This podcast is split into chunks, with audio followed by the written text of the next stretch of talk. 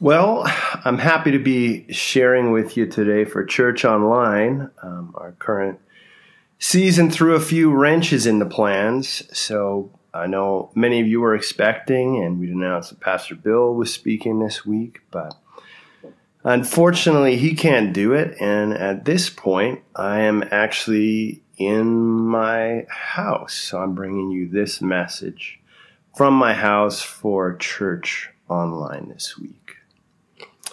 So, why don't you take your Bible and turn with me to the book of Acts, chapter 3. We're going to start in verse 1, and I just want to read the first few verses of this chapter. It says this Peter and John went to the temple one afternoon to take part in the three o'clock prayer service. As they approached the temple, a man, lame from birth, was being carried in.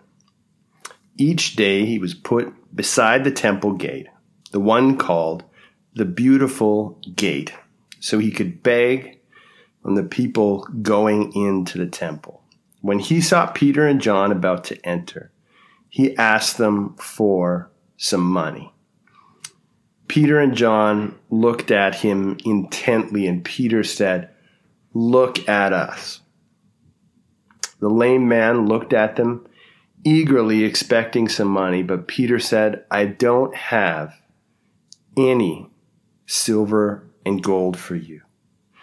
But I'll give you what I have in the name of Jesus Christ, the Nazarene.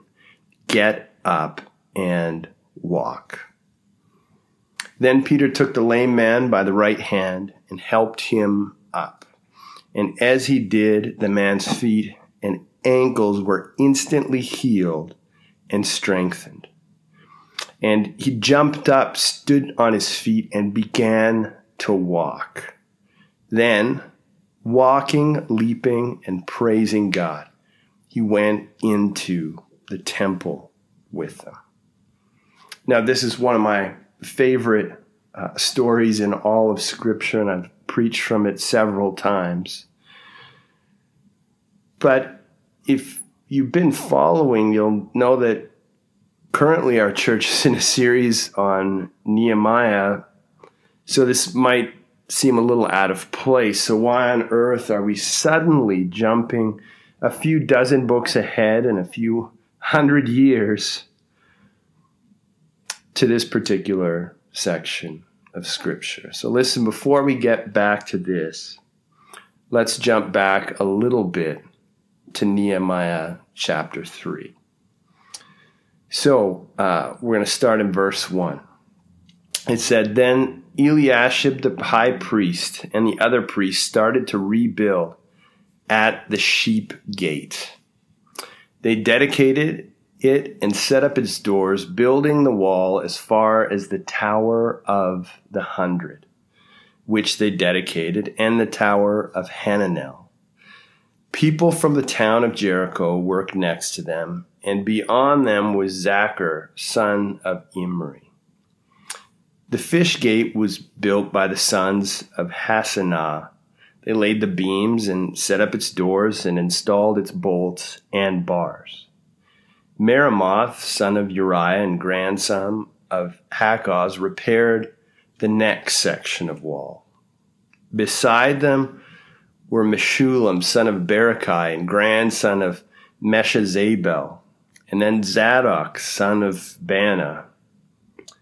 Next were the people from Tekoa, through though their leaders refused to work with the construction supervisors. The old city gate was repaired by Joiada, son of Paseah, and Meshullam, son of Besodeiah.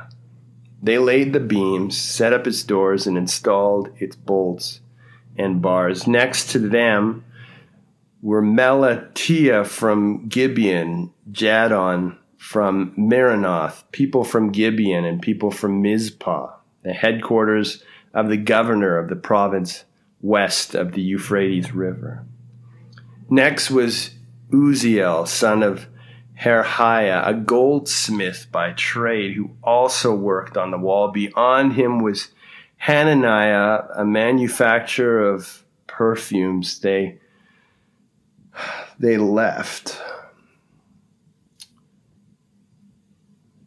So let's just pa- pause for a moment here, and um, and I want to ask you a few quick questions. First one, um, and I'm only looking for honest responses. Keep in mind. So, how many of you would say that during this section from Nehemiah, you, you may have tuned out a little bit? Your mind wandered, you kind of got a little tired, maybe a little bit bored just in these first eight verses. Uh, how many of you would prefer that we're looking at a slightly more exciting section of the Bible today? And if you were really honest, you might say that this is that kind of uh, tedious Bible reading. That if you were just reading your Bible at home, you'd probably go like, okay, let's just we'll move on to chapter four. I you might kind of skip it or just glaze over it quickly.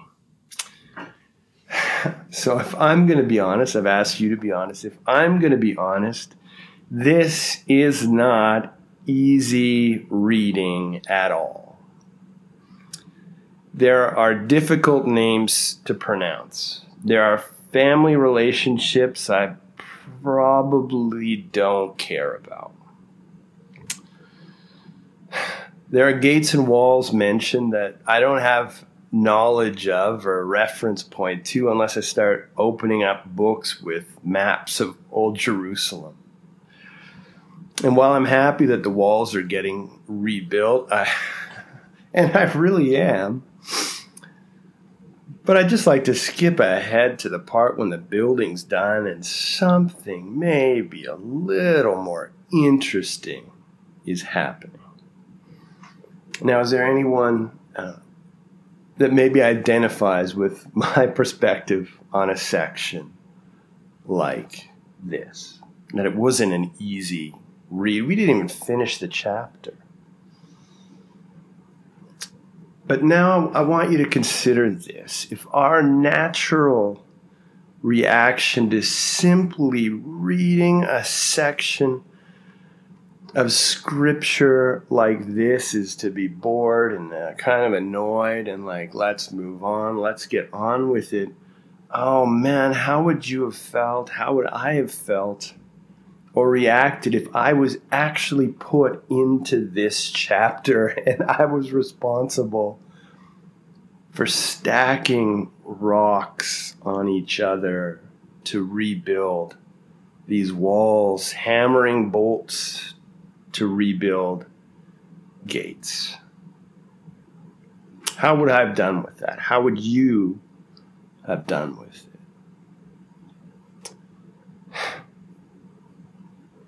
So let's take a look at a few things that we learn and we can take away from this chapter on this whole topic of building. First thing is this we are called to be builders regardless of our skills, profession, calling, or gifting. I'll say that one more time. We are called to be builders regardless of our skills, profession, calling, or gifting. So look at some of the people just listed here in the first eight verses who ended up building this wall. Were they qualified? Were they journeymen, wall builders? Did they have their ticket? No. just in these verses, we find that there's priests building the wall. There's perfume makers building the wall. We find that there's uh, goldsmiths building the wall. Now, it'd be easy to look at a job description and go, "No, this isn't. This isn't in my job description. No, this isn't really who I feel called to be. um, you know, I respect what you're doing, but I don't know if this is really God's big call or dream for my life. Likely not for any of the people mentioned here, but all of them would have been called to be builders. When Jesus walked the earth, he called 12 men to follow him. And in the three years that he spent time with them, he invested into them, he corrected them, he built them to be strong and powerful men of God. Of Simon, Simon Peter specifically, Jesus said, Upon this rock I will build my church. Now we know that a church isn't about brick and mortar, a church is about people. So we are called to be builders, not of walls or gates, but of people. The call that was on those early disciples is the same call that's on us in the work that Jesus was doing in them, preparing them to be strong and mighty men of God is the same work that He's doing in us every single day. He calls us, regardless of our profession or skills or gifting or talents or anything, to be people that invest in the lives of those around us. So, a few questions for you. How are you investing and building into the lives of your family, your friends, co workers, and other acquaintances in your life? Do those people look more like Jesus after they've been around you? Do you call the best out in them? Do you call them to more? Are you building in the lives of people around you? So, our call is to be builders. Next thing I want you to take away from this is it's much easier to tear down than it is to build up. Far easier to tear down than to build up. So, Pastor Bill has talked about this in previous messages already, but uh, he's looked at all of the opposition that Nehemiah faced in rebuilding the walls and gates in Jerusalem. There's a voices of dissent and criticism and skepticism and just full out discouraging, destructive voices like that of, of Sanballat, who you see throughout the book of Nehemiah, coming to disrupt and destroy both the work, but also who Nehemiah was. He, he had a mission to tear it down, and he would do anything to do that. So, listen, we all know this stuff. This isn't new. Complaining is easy, being critical is easy. Deconstruction and destruction are both very, very easy. It's easier to swing a wrecking ball than it is to manufacture one. Um, I think for everyone, we'd be more comfortable swinging a sledgehammer than we would be crafting a sledgehammer. I wouldn't know how to do it. I'd have no clue where to start. But we're not called to be the ones that tear others down. Now, uh, our culture right now has a great bent towards tearing things down, but when we choose to use our words and our position as an outlet for destruction, what we end up doing is aligning ourselves more with the devil. That's his nature, is to steal, kill, and destroy. Then we align actually with Jesus. If you're tearing and destroying, you are aligning yourself with the enemy, not with Jesus. And we know from verses like Proverbs 18 21 that say, The tongue can bring death or life. Those who love to talk will reap the consequences. So just think back on this last week, just last seven days. How have you used your words, your attitude, and your actions? Have you been building people up? Or have you been tearing people down? Um, are there some people that you might need to go to just from this last week and ask some forgiveness because of harsh ways that you've treated them? And my goodness, can, can I just implore you? Be kind to people in the service industry, industry, especially in these days. It's not an easy time. Use your words to build up, not tear down. Next thing I want you to notice from this section is this Building can be long, hard, and unglamorous work. If we jump ahead to chapter 6 of Nehemiah, verse 15, we find out that it took 52 days to complete the rebuilding of the walls and gates of Jerusalem. So we live right now in this microwave culture where our attention spans are about 30 seconds long, and if things don't come quickly and easily, we're out.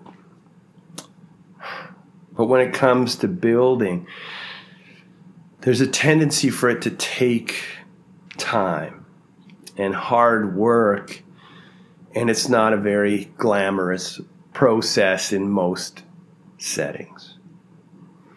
Uh, if if you were to jump back, I don't think around day 39 there would have been people uh, uh, building the wall, taking selfies, going, "Hey, day 39, let's go."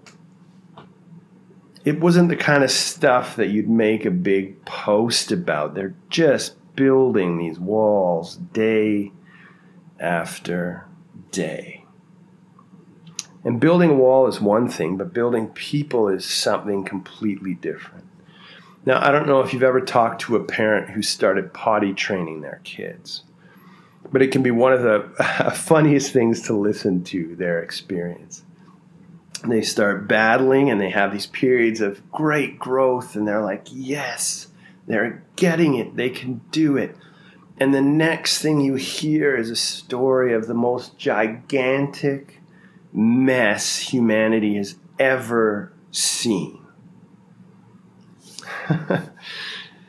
and this is a this is this picture of us of, of how it is and what it's like building with people. You have these periods of growth and they're unlocking potential, and then it's followed by massive disappointment and frustration and mess and chaos.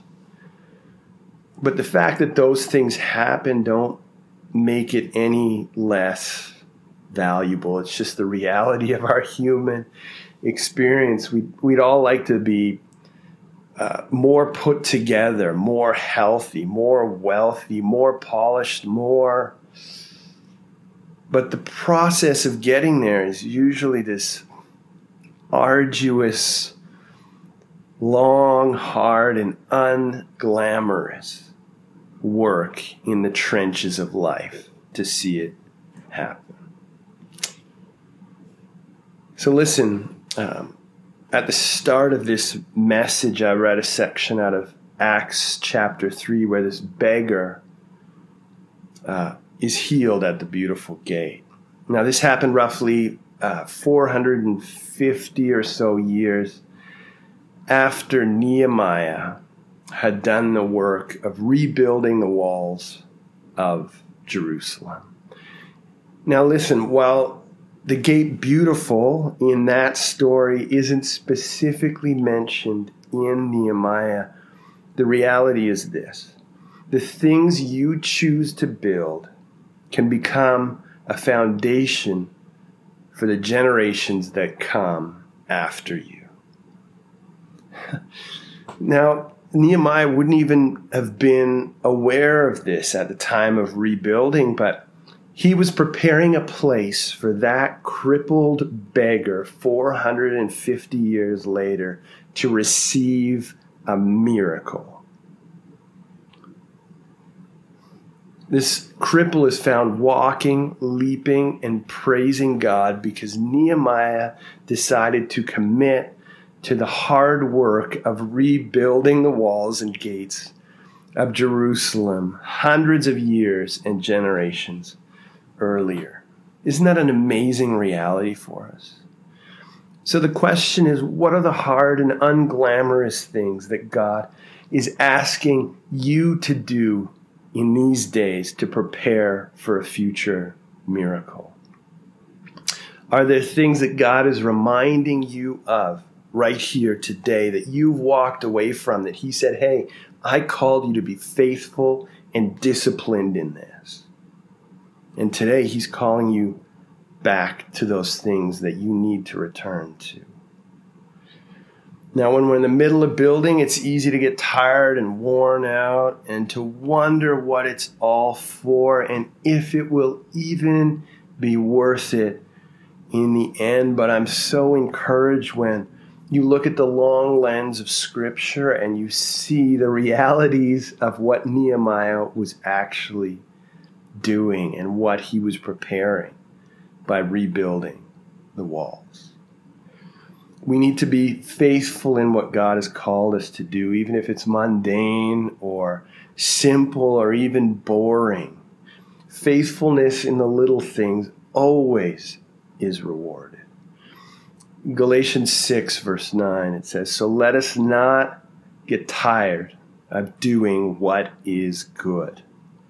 At just the right time, we will reap a harvest of blessing if we don't give up. When you're in the middle of building, don't quit doing good. Don't stop. Don't quit. And on the other side of those little steps of obedience are blessing and miracles that God is just waiting to unleash. Oh, but hear this not just on your life, but on the life of generations to come. Our faithfulness is producing miracles on the other side. So, listen, as C3 Church, we've been very blessed by the physical building that we gather in. It's been built and maintained by faithful men and women of God. They've served, they've built, they've invested, and they've given. And that's to make a place for people to experience the life transforming power of Jesus. Now, even if you're watching us online today, there's people, both at our church, but people who just made the internet, and all of a sudden the gospel is being preached to places where it was never preached before because there was some faithful people who did some very boring stuff behind the scenes so that this what we're experiencing today can happen for you. So, listen, can I challenge you today to take up the call of Nehemiah, to be a builder? Yes, it might be unglamorous and hard, and it might take longer than you want it to. But on the other side, we see the miraculous, we see the faithfulness, and we see the blessing of God poured out on generations. Can you commit to that today? So let me pray for you.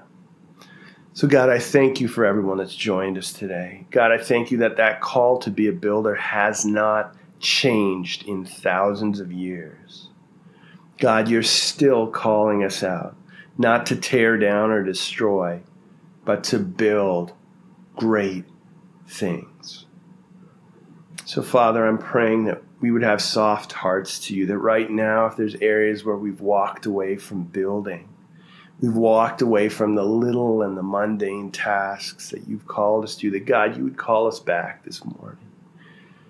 And Father, too, for those who have maybe started to grow weary in doing good, Father, I pray that you would re strengthen them. That God, you'd pour out everything they need for the season ahead.